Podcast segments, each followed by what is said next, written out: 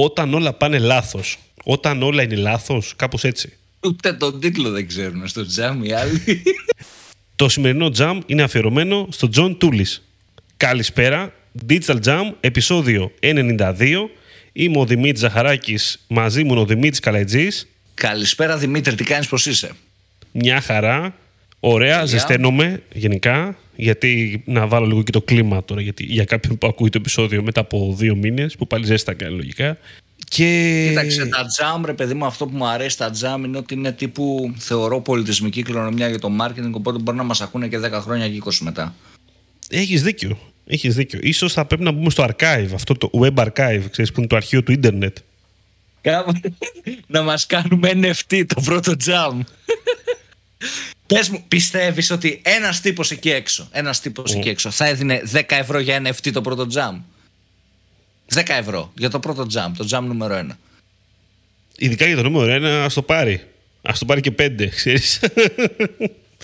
Δεν θεωρείς ότι θα έπιανε μια ένα δεκάρικο. Έλα, Αν ναι, μωρέ. ψάξουμε, δηλαδή Έτσι το εγώ γιόλο- σκέφτομαι, σκέφτομαι να ψάξουμε να το κάνουμε, να δώσουμε ένα NFT, το πρώτο jam NFT και να έχει τη δυνατότητα αυτός ο άνθρωπος που θα δώσει ένα-δύο ευρώ, γιατί δεν νομίζω να πάει παραπάνω και αυτό το ένα-δύο ευρώ θα είναι η μάνα μου, ξέρω που θα το αγοράσει, για να μην στεναχωρηθώ. Άμα καταφέρει να, έχει μάθει τη πώς δυνατότητα- γίνεται. Θα της δείξω εγώ Ethereum, θα της στείλω τα Ethereum σε wallet και θα της πω αγοράσε το μάνα. Ε, και να έχει, ξέρεις, το, το ownership αυτού του επεισοδίου. Και το μελλοντικό monetization, δηλαδή μπορεί α- να βγάλει και 2 cent. Τρία από αυτό το επεισόδιο σε Όχ, όχ, όχ. βάθος δεκαετίας, έτσι. Εντάξει. Δεν ξέρω, μπορεί. Τι να σου πω. χα- Έχω δει να πουλούνται άλλα και άλλα πράγματα στα NFT πλέον. Το ακριβώς. Μυ- Μυστήρια η φάση, οπότε γιατί όχι. Μακάρι, μακάρι να αποτελέσει κληρονομιά για το marketing, για το μέλλον, κάτι δεν ξέρω, κάτι τέτοιο. Λοιπόν, Δημήτρη, μου αρέσει που έχουμε ξεκινήσει και κάνουμε μεγάλες εισαγωγές. Από το προηγούμενο επεισόδιο. Ξέρεις τι γίνεται. Αυτό κατά είναι λάθος. Το, λεγόμενο, το λεγόμενο θα σου πω, το, το ονομάζω εγώ μαϊντανιλίκη. Όσο Ναι. περισσότερο μιλάς, χάνεις την τεχνογνωσία και αρχίζεις και κάνεις εισαγωγές για να καλύψεις, εισαγωγές για να καλύψεις την έλλειψη τεχνογνωσίας. ναι, ναι, ή ξέρεις τι, ή έχεις δει που κάνουν εκπομπές, ρε παιδάκι μου. Ε, ε, ξέρεις, δεν έχουν πολύ ύλη σιγά σιγά και αρχίζουν και βάζουν βίντεο από αυτά που μας στέλνουν οι αναγνώστες, χαιρετισμούς. Διαβάζουμε γράμματα εδώ πέρα. Ε, λέμε, εμείς αφιερώνουμε, αφιερώνουμε, αφιερώνουμε. Να διαβάσουμε τι μας έστειλαν οι fans, να κάνουμε εκείνο, να πέρασε ένα μισάωρο ε, και να μιλήσουμε και 15 λεπτά για το θέμα μετά. Κάπως έτσι. Άλλα 5 λεπτά να πούμε πώς μας κάνετε follow, subscribe, Patreon, ξέρεις, όλο το, όλη την κατάσταση. Ωραίο αυτό, ωραίο αυτό. Ε, ε, πάνω κάτω έτσι είναι ένα YouTube βίντεο σήμερα. Γιατί όχι και ένα podcast στο τέλος της ημέρας. Όπως και να έχει. Λοιπόν, σήμερα όμως εδώ πέρα ήρθαμε να, να κάνουμε ένα, ένα θέμα. Πάμε λίγο στο performance πάλι. Και το σημερινό podcast θα το ονομάσουμε, μάλλον ήδη έχει ονομαστεί για να το ακούτε αυτή τη στιγμή, όταν όλα πάνε λάθος. Όταν όλα είναι λάθος, κάπως έτσι. Ούτε τον τίτλο δεν ξέρουν στο τζάμ οι άλλοι. Ό, όταν όλα είναι λάθος, θα το πούμε. Έτσι. Κάπως έτσι. Λοιπόν, οπότε, πιάνουμε το σενάριο που μας έχει συμβεί πάρα πολύ γενικότερα, ότι στο account μας τα πάντα πηγαίνουν χάλια. Δηλαδή δεν υπάρχει καμία συνοχή με ό,τι είχαμε κάνει το πλάνο, δεν έχει δουλέψει, το ROAS έχει πάει στα τάρταρα και τι ενέργειες κάνουμε συνήθως. Ε, και εγώ και εσύ. Και γενικά ο, ίσως και ο κόσμος. Εντάξει, όχι μόνο, δεν κάνουμε, νομίζω ότι κάνουμε την ανακάλυψη της Αμερικής σε αυτό το θέμα, αλλά εντάξει, μια, χαλαρά θα το πάμε λιγάκι σήμερα. Τι Να θα αρχίσουμε, κάναμε, Δημήτρη. τι θα κάναμε Ναι. Δημήτρη μου, για πες. Λοιπόν, κοίταξε. Εγώ πλέον ε, θα, θα απαντήσω και generic και hands-on. Θα ξεκινήσω πρώτα με λίγο mindset και τρόπο σκέψης, ρε παιδί μου, για, για να το αντιμετωπίσεις αυτό και μετά θα πάω στο hands-on. Θεωρώ το πιο σημαντικό κομμάτι σε μια κρίση, σε μια περίοδο που δεν πάει τίποτα καλά και είναι κάτι, ρε παιδί μου, σύνηθες, είναι πολύ σημαντικό να έχεις καθαρό μυαλό. Θεωρώ, ρε παιδί μου, ότι π.χ. Ε, στην πρώτη υγειονομική κρίση που, που περάσαμε, ρε παιδί μου, και στα πρώτα lockdown, υπήρχαν πάρα πολλοί άνθρωποι στο e-commerce που τρομάξανε, κλείσαν τα accounts, χαμηλώσαν budget. Αυτό και το αποτελέσματος, γιατί είδαμε ότι το e-commerce ανυψώθηκε πάρα πολύ, ήταν λάθος. Οπότε γενικότερα σε μια κρίση, σε κάτι πρωτόγνωρο, όταν η αγορά πέφτει, όταν κάτι δεν δουλεύει σε ένα account, νομίζω ότι το πρώτο πράγμα είναι καθαρό μυαλό. Τόσο για το manager που τρέχει το λογαριασμό σου και για τον επιχειρηματία. Εάν ο manager που τρέχει το λογαριασμό και ο επιχειρηματίας είναι το ίδιο πρόσωπο, είναι ακόμα πιο δύσκολο να έχεις καθαρό μυαλό. Αλλά νομίζω ότι το νούμερο ένα είναι το να έχεις καθαρό μυαλό, να είσαι ήρεμος και να παίρνεις σωστές και συγκεντρωμένες Σαν, σαν νούμερο ένα. Ναι. Ε, και το δεύτερο σε αυτό το κομμάτι είναι ότι όταν πέφτει ρε παιδί μου η αγορά θεωρώ ότι κάποια στιγμή θα ανέβει. Είναι λίγο σαν το χρηματιστήριο μπορούμε να πούμε. Ε, με το bubble ας πούμε με τη φούσκα τότε το dot-com bubble πέσανε οι μετοχές μπορεί η Amazon να έπεσε και 90%. Αν όμως κράταγες στην Amazon και δεν είχες αγχωθεί και την πουλαγες αυτή τη στιγμή μπορεί να είσαι εκατομμυρίουχος. Θέλω να σου πω ότι έτσι είναι και μια κρίση στην αγορά. Εννοείται ότι θα έχει την πτώση της, αλλά πρέπει να σκεφτείς ότι κάποια στιγμή θα έρθει άνοδος. Το θέμα είναι βέβαια να μπορείς και οικονομικά να στηρίξεις το εγχείρημα. Έτσι. Για μισό λεπτό. Για marketing μιλάμε για κρυπτονομίσματα τώρα. Όχι, γενικά ρε παιδί μου. Είναι, είναι ο κύκλος της ζωής. Είναι ο κύκλος της ζωής, ρε παιδί μου. Ότι υπάρχει πτώση, υπάρχει άνοδος. Παντού είναι, οπότε όλα συνδυάζονται. Κοίτα, Τώρα στο κομμάτι είναι, να πάμε. Ε, για να το να στο ενώσω λίγο, είναι αυτό που, που είπες βασικά. Αρχικά, θέλει κάθε κρίση, κάθε περίπτωση που συμβαίνει κάτι στραβά τέλος πάντων, κάτι φαίνεται να πηγαίνει περίεργα, πρέπει να έχουμε καθαρό μυαλό, πρέπει να μπορούμε να διαβάσουμε τα δεδομένα σωστά και τα δεδομένα τα δικά μας, αλλά και τα δεδομένα της αγοράς, το τι συμβαίνει. Είναι οι δύο μεταβλητές δηλαδή. Το τι συμβαίνει σε εμάς, τι συμβαίνει στους άλλους και τι συμβαίνει στην κοινωνία εκεί έξω, στην οικονομία τέλος πάντων. Η περίοδος αυτή, ας το πούμε και έτσι. Εντάξει, αυτό έχω για το κομμάτι mindset. Να σου πω δύο tips. Δεν θέλω να πάμε περαιτέρω. Εντάξει, νομίζω ναι. Έχει μεγάλη επέκταση, αλλά νομίζω ότι τα σημαντικότερα είναι αυτά τα δύο. Ε, καθαρό μυαλό και να σκεφτείς ότι πρέπει να κάνεις contain γιατί σίγουρα θα έρθει κάποια στιγμή άνοδος. Αυτό για αρχή. Τώρα στο κομμάτι hands-on. Θα σου πω ότι ας πούμε και τώρα βλέπω μια περίεργη φάση στο e-commerce από όταν άνοιξαν τα καταστήματα με τις αλλαγές σε Apple και όλα αυτά νομίζω ότι τα πράγματα είναι λίγο περίεργα. Πάρα πολύ περίεργα. Οπότε αυτό τώρα στο κομμάτι ε, Google, Facebook θεωρώ ότι κρύβει και κάποιες ευκαιρίες δηλαδή όταν δεν πάνε όλα καλά, όταν πάνε όλα χάλια ανάλογα το για, για τι επιχείρηση μιλάμε και τη ρευστότητα της επιχείρησης, νομίζω νούμερο ένα ότι υπάρχουν ευκαιρίες. Γιατί, όπως είπαμε, όταν δεν πάει τίποτα καλά, θα υπάρχουν πάρα πολλοί που θα έχουν αγχωθεί και θα σταματήσουν τις διαφημίσεις. Θα πει ότι δεν δουλεύει το e-commerce, σταματάω τελείως τα ads, πάω να πουλήσω με τη λιανική μου, να δουλέψω μόνο με τη λιανική offline. Άρα αυτό σημαίνει ότι θα μειωθεί ως ένα βαθμό και ο ανταγωνισμός. Θα μειωθούν σίγουρα τα budget. Αυτό σημαίνει ότι για αυτούς που έχουν καθαρό μυαλό και είναι εκεί στο hands-on έτοιμοι, θα δημιουργηθούν ευκαιρίες. Άρα μπορεί να βρεις καμπάνιες π.χ. σε Google keywords τα οποία είναι, είχαν καλό αποτέλεσμα και έχουν μειωθεί τα, τα CPCs για υψηλές θέσεις. Γιατί έχει μειωθεί ο ανταγωνισμός. Άρα σημαίνει ότι και μπορεί να χτυπήσεις επιπλέον, να ανεβάσεις το budget. Ε, οπότε σίγουρα θα παρουσιαστούν ευκαιρίες. Νομίζω το πρώτο, δεν ξέρω αν συμφωνείς Δημήτρη, αλλά νομίζω ότι θα παρουσιαστούν ευκαιρίες σε περίοδο κρίσεων. Γενικά. Ανέκαθεν, νομίζω, βρίσκονται ευκαιρίες. Ε, το θέμα είναι το πόσο εύκολα αντιλαμβάνεσαι την ευκαιρία. Η ευκαιρία δεν είναι απαραίτητα ότι πάω όπως ήμουνα, γιατί το όπως ήμουνα μπορεί να μην δουλεύει σε μια περίπτωση. Δηλαδή τώρα ε, πες ότι αυτή τη στιγμή όχι τώρα βασικά, πες ότι είμαστε σε μια μεταβατική στάση που αλλάζει η αγορά. Αλλάζει η αγορά ενώ στο e-commerce, δηλαδή στο, στη μόδα, στα ρούχα, δεν ξέρω, ας πούμε κάτι τέτοιο. Έτσι, να το κάνουμε λίγο πιο συγκεκριμένο.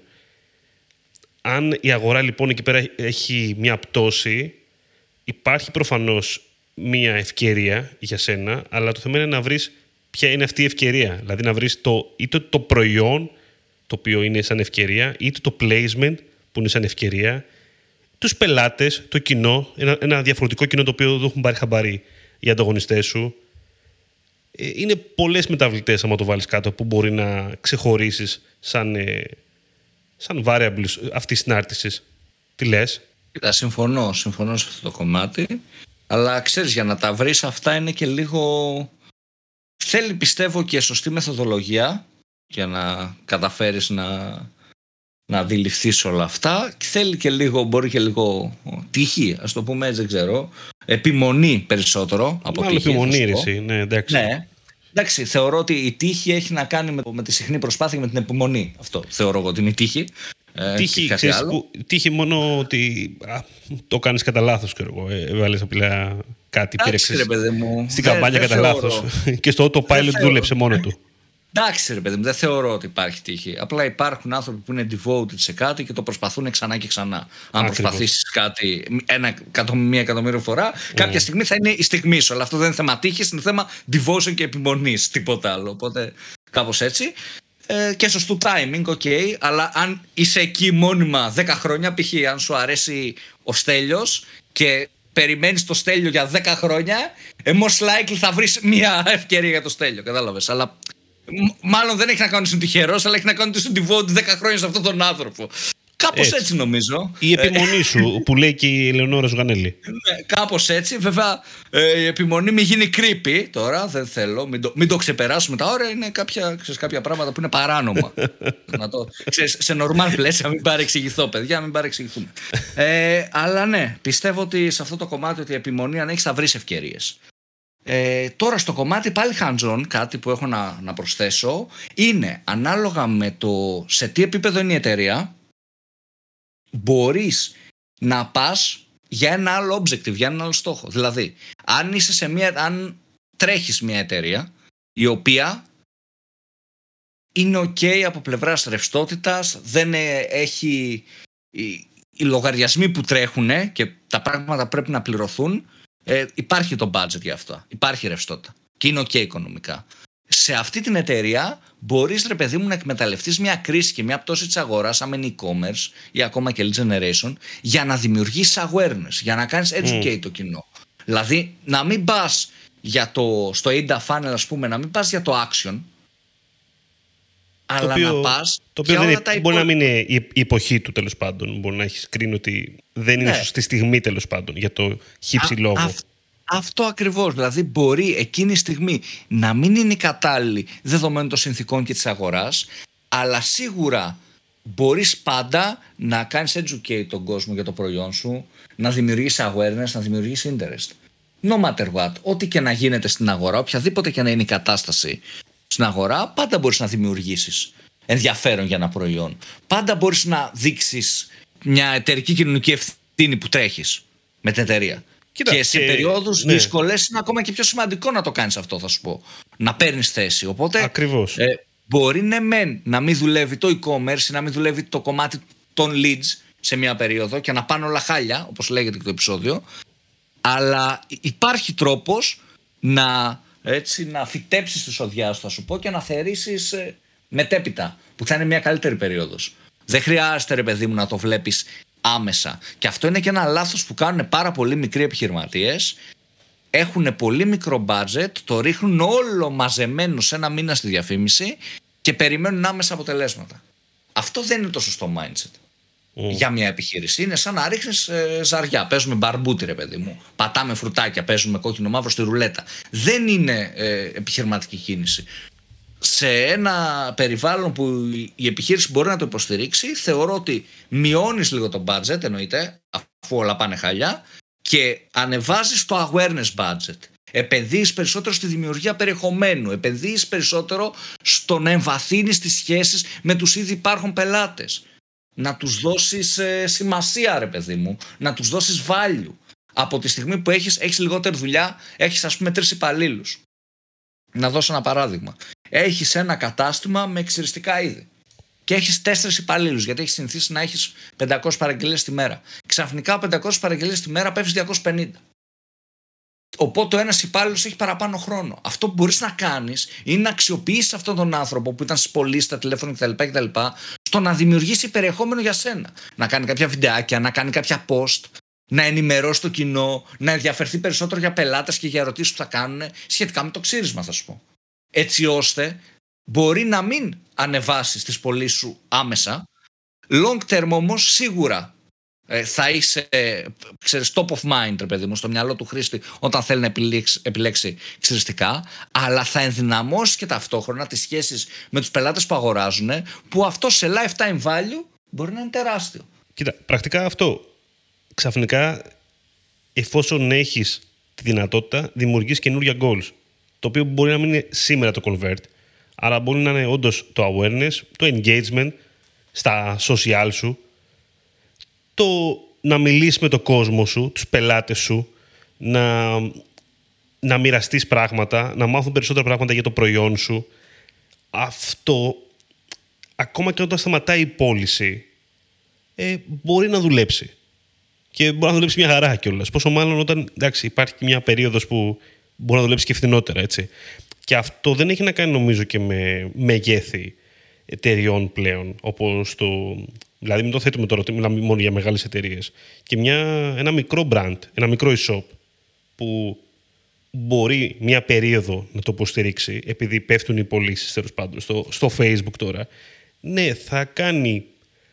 Μπορεί να κάνει ένα διαγωνισμό για να μαζέψει λίγο κοινό, για να δείξει το προϊόν του σε ένα νέο, ένα νέο κοινό, να τρέξει κάποιες ενέργειες στα social, οι οποίες μπορεί να του βγουν και τσάμπα, τέλος πάντων. Δεν χρειάζεται να μιλάμε τώρα για λεφτά απαραίτητα για budget, αλλά καλό είναι να βάλει και budget στην περίπτωσή μας. Να τρέξει engagement, να μαζέψει like στη σελίδα του, να γεμίσει το newsletter του με άτομα τα οποία θα ενδιαφερθούν για το προϊόν του όταν περάσει αυτό. Να χτίσει στην προκειμένη περίπτωση. Δηλαδή, είναι μια καλή περίοδος για χτίσιμο. Όταν δεν μας βομβαρδίζουν, φτιάχνουμε το κάστρο μας. Αυτό κάνουμε κυρίως όλοι, όλοι οι άνθρωποι. Δηλαδή, κλειστήκαμε στο σπίτι, δεν μπορούσαμε να βγούμε, τι κάναμε, φτιάξαμε τα σπίτια. Κάναμε ανακαινήσεις, αλλάξαμε αλουμίνια, ε, κάπως έτσι δουλεύει και στη ζωή. Κοίτα, θα σου πω βέβαια ότι ναι. αυτό είναι λάθος mindset, ρε παιδί μου. Ποιο; Γιατί ε, ρε, το να περιμένεις, ξέρεις. Δηλαδή, το για να φτιάξεις τη ζωή σου. Α, καλά, ναι. Δεν εννοώ τώρα. Για να καταλάβεις ότι, ότι η σχέση σου είναι τοξική, το να περιμένεις να μπεις σε καραντίνα για να το καταλάβεις αυτό. Καλά, το να περιμένεις να κάτσε, δεν, είπα για σχέση. δεν είπα για σχέση Παράδειγμα, εγώ τώρα. Παράδειγμα, ρε παιδί μου, εγώ λέω για εμένα. είναι λίγο ρε παιδί μου, ξέρεις, για να φτιάξω εγώ το σπίτι μου να περιμένω να έρθει καραντίνα ε, νομίζω ότι είναι λίγο λάθος mindset. Εγώ δεν, όταν είπα σπίτι δεν εννοούσα άνθρωπο, ξέρεις, εννοούσα το σπίτι, το σπίτι, το σπίτι. Για εμένα. Τους τείχου εννοούσα, ξέρεις, τα αλουμίνια, τα κουφώματα. Για δεν σημαίνουν τίποτα. Ένα σπίτι είναι οι άνθρωποι του. Έχεις δίκιο Δημήτρη. Βαθιά κουβέντα, την κρατάμε και αυτή για το τέλος. λοιπόν, οπότε κρατάμε αυτό το κομμάτι. Ότι όταν έχουμε μια αναποδιά, ρε παιδί μου, ε, μπορούμε να έχουμε στο μυαλό μας πάντα ότι μπορούμε και λίγο να, να μεταβιβάσουμε ένα μέρος του budget, να κάνουμε και λίγο άλλα πράγματα. Όχι να το μεταφέρουμε όλο εκεί πέρα, εντάξει, μην πάμε στο άλλο άκρο, αλλά ένα μεγάλο μέρος του σιγά σιγά μπορούμε να δοκιμάσουμε να το κάνουμε αυτό ως ένα καινούριο στόχο, ένα, μια καινούργια στρατηγική για εκείνη την περίοδο, μέχρι να φτιάξει το πράγμα τέλος πάντων. Κυρίως για να κινούμαστε, γιατί εντάξει, το marketing δεν σταματάει. Οπότε δεν μπορούμε να σταματήσουμε ό,τι και αν έχει συμβεί εκείνη η δεδομένη φάση. Ακόμα και αν δεν πουλάμε, πρέπει να κάνουμε κάτι, να ετοιμαστούμε, ώστε όταν θα μπορούμε να πουλάμε, να πουλάμε και ακόμα καλύτερα από ό,τι πουλάγαμε πριν. Να το δούμε και πιο hands-on τώρα, λίγα και αυτό. Τι λες; Πάμε, πάμε, πάμε. Ε, ok. Okay. Βασικά, αυτό. Πηγαίνουν στραβά τα πράγματα. Ας μιλήσουμε τώρα για μια περίπτωση που έχουμε e-commerce. Ok να σου πω πώς το σκέφτομαι εγώ όταν βλέπω ότι κάτι πηγαίνει στραβά πρώτα. Για πες. Λοιπόν, τι μεταβλητές έχεις τώρα; Αρχικά προφανώς πρέπει να κάτσεις να το δεις αυτό σε ένα βάθος χρόνου, δηλαδή μην πει καθημερινά ότι χθες έπεσε το ΡΟΑΣ, τρελαίνομαι τέλος πάντων. Δηλαδή όλα εγώ τα βλέπω κυρίως σε ένα μικρό βάθος χρόνου, δηλαδή επτάήμερο, 14ημερο, ξέρεις, και κάνω συγκρίσεις τέτοιες. αν μπορώ και με την περσινή περίοδο, ακόμα καλύτερα, ώστε να καταλάβω αν υπάρχει κάποια εποχικότητα που, ok, makes sense, γενικότερα να συμβαίνει. Ε, και από εκεί και έπειτα, όταν βλέπω λοιπόν ότι συμβαίνει κάτι, ξεκινάω και κάνω αυτό που έχουμε πει πολλές φορές, ξεκινάω το breakdown. Όσο μπορώ, αρχικά στο, σε επίπεδο λογαριασμού. Σε δεύτερη φάση, αυτό που κάνω είναι πιο πολύ να μπω στο κομμάτι του analytics. Δηλαδή να δω από την πλευρά του e-shop τι έχει αλλάξει. Πώς είναι το conversion rate μου, έχει μειωθεί, έχουν μειωθεί οι χρήστες, έχει αλλάξει κάτι στα προϊόντα που πουλάω. Δηλαδή, μπορώ να παρατηρήσω ότι μια κατηγορία προϊόντος έχει πέσει πάρα πολύ απότομα. Δηλαδή, ότι η αλλαγή που βλέπω στις πωλήσεις μου έχει κάποια εύκολη ερμηνεία σχετικά. Ότι ένα προϊόν απλά δεν είναι η εποχή του, σταμάτησε να πουλάει. Ή δεν, μπορεί να μην είναι η εποχή του, μπορεί να είναι άλλοι λόγοι. Μπορεί να είναι ότι το προϊόν αυτό ε, έχει ακριβήνει στο e-shop. Δηλαδή ξαφνικά έχουν βγει άλλοι 10 ανταγωνιστές και το πουλάνε πολύ φθηνότερο από μένα. Οπότε δεν το αγοράζει κανείς από μένα πλέον, ας πούμε, ή κάτι τέτοιο. Είναι καλύτερη από μένα. Μπορεί και αυτό. Και σιγά σιγά αρχίζω και συλλέγω ε, σε ένα μικρό σημαντάριο, πες το, που θες και εσύ λίγο το χαρτί τέλος πάντων. Ένα εξελάκι. Αρχίζω και συλλέγω κάποια μικρά notes, κάποια μικρά bullets, ρε παιδάκι μου, από τις πληροφορίες που βλέπω. Έτσι, τα βάζω λοιπόν εκεί πέρα και προσπαθώ σιγά σιγά όλα αυτά λίγο να τα ζυγίσω μεταξύ τους. Να δω αν υπάρχει όντως πρόβλημα εκεί που νομίζω. Δηλαδή, αν είναι προϊόντικό, άμα είναι στο site μου, άμα είναι το conversion rate, δηλαδή όλα αυτά λίγο προσπαθώ να τα μεταφράσω μεταξύ τους. Αν έχουν κάποια, κάποιο μήνυμα να μου δώσουν, ρε παιδί μου. Κάποια πληροφορία η οποία θα μου επιτρέψει είτε να αλλάξω το τρόπο διαφήμισης, είτε να αλλάξω τη στοχευσή μου, είτε να αλλάξω τις διαφημίσεις μου, είτε τα προϊόντα που προωθώ στο τέλος της ημέρας. Έτσι. Γιατί μέσα από αυτή τη διαδικασία μπορώ να καλύψω από τον Analytics ότι κάποια κατηγορία προϊόντος που δεν την προωθώ πηγαίνει πάρα πολύ καλύτερα. Οπότε είναι μια φοβερή ευκαιρία πρακτικά να καταλάβω ότι εδώ κάτι έχει συμβεί. Ωραία, πάω σιγά σιγά να κάνω μια μικρή, ένα swift στη στρατηγική μου και να πάω να προσανατολιστώ και λίγο προς τα εκεί. Αντίστοιχη, περίοδο, να αντίστοιχη φάση είναι και τα Google Ads. Βέβαια εκεί πέρα έχει λίγο ένα περισσότερο cheat στην όλη φάση, γιατί είναι search. Okay. Όταν μιλάμε για το search ειδικά, είναι λίγο πιο εύκολο στο να καταλάβεις κάποια πράγματα. Δηλαδή, αν υπάρχει θέμα ζήτησης, αν υπάρχει θέμα εμφάνισης δικιά σου, ε, ακόμα και στο Google Shopping δηλαδή θα καταλάβεις ποια προϊόντα πουλάνε ή ποια προϊόντα δεν πουλάνε. Θα μπορείς να κάνεις ένα μικρό performance στο να αποκλείσεις κάποια προϊόντα τα οποία βλέπεις ότι τα προβάλλει ξέρω εγώ, αλγόριθμος ασύστολα ε, αλλά δεν σου προσφέρουν απολύτως τίποτα. Έτσι. Και εντάξει, okay, αυτό που είπα τώρα βασικά είναι το performance από μόνο του. Έτσι. δεν νομίζω να μου πεις κάτι διαφορετικό τώρα. Δεν ξέρω αν έχω ξεχάσει κάτι σε αυτό που είπα. Τον οχετό. Ξέχασα κάτι. Νομίζω ρε παιδί μου ότι αυτά είναι τα βασικά γενικότερα στο κομμάτι performance. Ε, εγώ ρε παιδί μου για να με βοηθήσει και θεωρώ πολύ χρήσιμο το να χρησιμοποιήσεις Data Studio. Ναι, ισχύει. Με, με integrations ρε παιδί μου να, έχει, να έχεις προφανώς ε, integrated supermetrics ή κάποιο άλλο tool για να έχεις ε, data και από Facebook, Snapchat, Pinterest, whatever τι χρησιμοποιείς, να έχεις ένα optimization dashboard, ρε παιδί μου, για το account, όπου μπορείς και συγκεντρωτικά και στην πρώτη σελίδα, ας πούμε, άμεσα να δεις τη μεγάλη εικόνα. Να καταλάβεις τι συμβαίνει και τι πάει καλά και τι δεν πάει καλά στη μεγάλη εικόνα, που νομίζω ότι σε πρώτο χρόνο είναι το πιο σημαντικό κομμάτι. Μετέπειτα πιο κάτω σε άλλες μία-δύο σελίδες να έχεις και πιο in-depth πράγματα, να πας και περισσότερο σε λεπτομέρεια για να δεις τι συμβαίνει. Αυτό μπορεί να είναι μια ανάλυση των προϊόντων, με σε enhanced e-commerce να είναι μια ανάλυση των κατηγοριών, να δεις σε ποιες κατηγορίες έχεις χάσει τι. Μπορείς να, μπορεί να δεις ας πούμε ότι έχεις χάσει πάρα πολύ ε, στην κατηγορία γυμναστική στο σπίτι. Μάλλον παίζει να φταίει που ανοίξαν τα γυμναστήρια θα πεις. Οπότε δεν μπορώ να κάνω και πολλά πράγματα ή μπορεί π.χ. να είχες PlayStation 5 γιατί σε ένα μαγαζί με gadgets και δεν ξέρω εγώ τι, να πουλούσες ε, τα PlayStation 5, να σου φύγαν σε 2-3 μέρες τον προηγούμενο μήνα. Οπότε αυτό το μήνα να έχεις μεγάλη πτώση. Αλλά στην ουσία η πτώση είναι πλασματική γιατί οφείλεται καθαρά στα PlayStation 5 που δεν είχες. Οπότε θα σε βοηθήσει να δεις ρε παιδί μου όλο αυτό το κομμάτι, το πώς πάνε τα προϊόντα, ποια προϊόντα έχουν το καλύτερο conversion rate, ποια προϊόντα έχουν το, το χειρότερο, ποια προϊόντα τα αφήνουν στο καλάθι, ποια προϊόντα τα βάζουν ποτέ στο καλάθι, ξέρεις, τέτοια ενδιαφέροντα στοιχεία και να δεις σε ποια από αυτά τα προϊόντα επενδύεις. Και αν δεις ότι επενδύεις σε προϊόντα που δεν πάνε καλά, είτε μέσα από καταλόγους, είτε μέσα από shopping ads, είτε μέσα από keywords, είτε whatever, το μειώνεις. Αλλά στην περίπτωση τώρα, αυτό είναι το ξέρεις, μιλάμε για performance.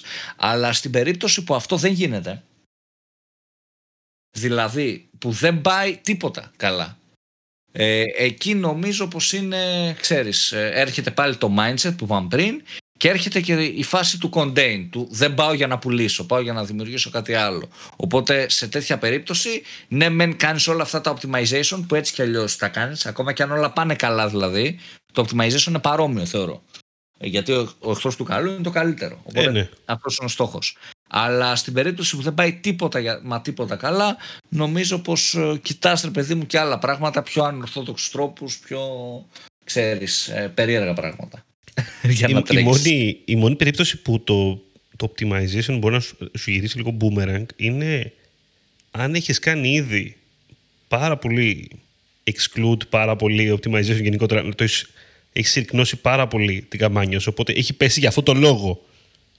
Γιατί Εντάξει, αυτό... και η ιστορικότητα το τι έχεις κάνει, να, εκείνη, το, εκείνη είναι κάτι άλλο σημαντικό. Δηλαδή, okay, έχω, πέσει, έχω κάνει κάτι αυτή την περίοδο στο λογαριασμό από ό,τι που έπεσε. Είναι και αυτό μια βασική ερώτηση, ας πούμε. Γιατί ναι, άμα ξέρεις ότι εγώ πριν ένα μήνα, αρέσει, κάτσε όμως, πριν δύο εβδομάδες τέλος πάντων, ε, μπήκα στην καμπάνια και έβαλα, άλλαξα τα κοινά και έκανα εκείνο και έκανα το άλλο. Και πέταξα έξω το Instagram, ας πούμε, γιατί νομίζα, νόμιζα ότι δεν μου κάνει, ξέρω εγώ, έτσι που λέμε τα, τα κουλά μας. Ναι, ok. Okay. Είναι κάτι διαφορετικό αυτό, έτσι. Δηλαδή πρέπει να το κοιτάξουμε. πρέπει να το ξέρουμε. Και, και εδώ είναι πάλι ένα σημαντικό, ας πούμε, τι πρέπει, παιδί μου, λίγο να, να, να μπορούμε, άμα δεν τα θυμόμαστε, να κρατάμε ένα log file κάπως το τι κάνουμε, γιατί μας βοηθάει να το αξιολογήσουμε μετέπειτα κιόλας. Ότι αυτή η κίνηση που κάναμε εκεί πέρα ήταν καλή, δεν ήταν καλή. Και άμα πάει κάτι στραβά, να ξέρουμε πώς θα γυρίσουμε πίσω. Επίσης, είναι και αυτό. Ακριβώς, σίγουρα. Αυτά νομίζω ρε παιδί μου, μην πάμε πιο... Ναι, όχι, μην πάμε. Εντάξει, νομίζω το, το βασικό, το βασικό κομμάτι το είπαμε. Κοίτα, ναι. και να πούμε και ένα bonus tip για να κλείσουμε, να μην είναι πολύ μεγάλο αυτό το jump. Να πούμε ένα, ένα bonus tip, ρε παιδί μου. Για πες.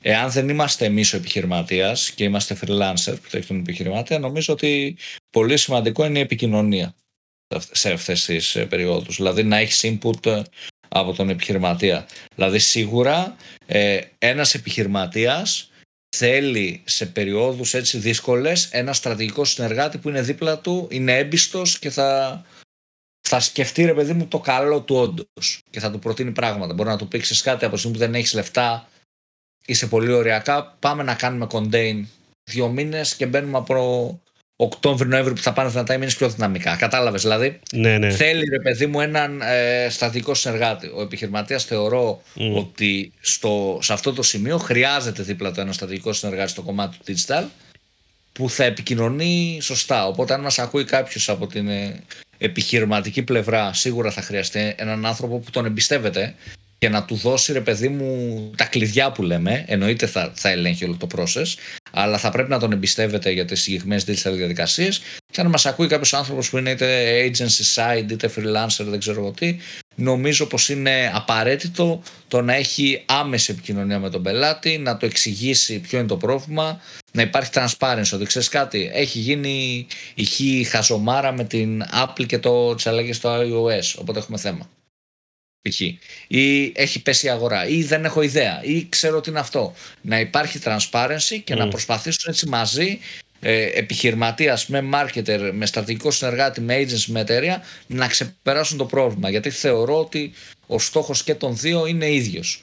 Ε, αυτό γενικά νομίζω. Ναι, σίγουρα. Και ένας εξάλλου αυτό, ο επιχειρηματίας, ρε παιδάκι μου, της κάθε επιχείρησης που δουλεύεις μαζί του, εκτός ότι είναι συνεργάτη σου, ξέρει και άλλα πράγματα που εσύ από τη μεριά σου, από τα νούμερα, μπορεί να μην τα βλέπεις.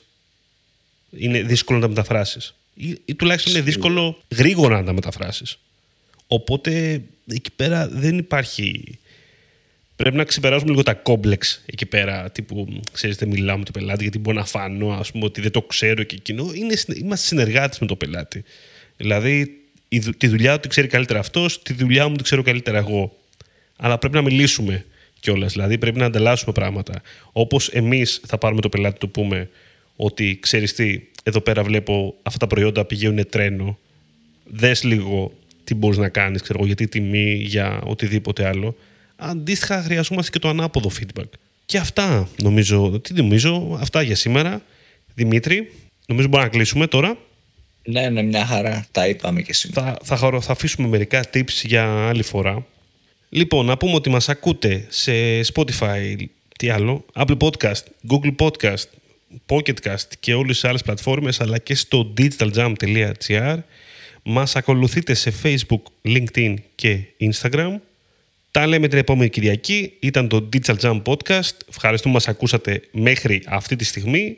Ήμουν ο Δημήτρης Ζαχαράκης. Ήταν ο Δημήτρης Καλετζής. Καλή συνέχεια.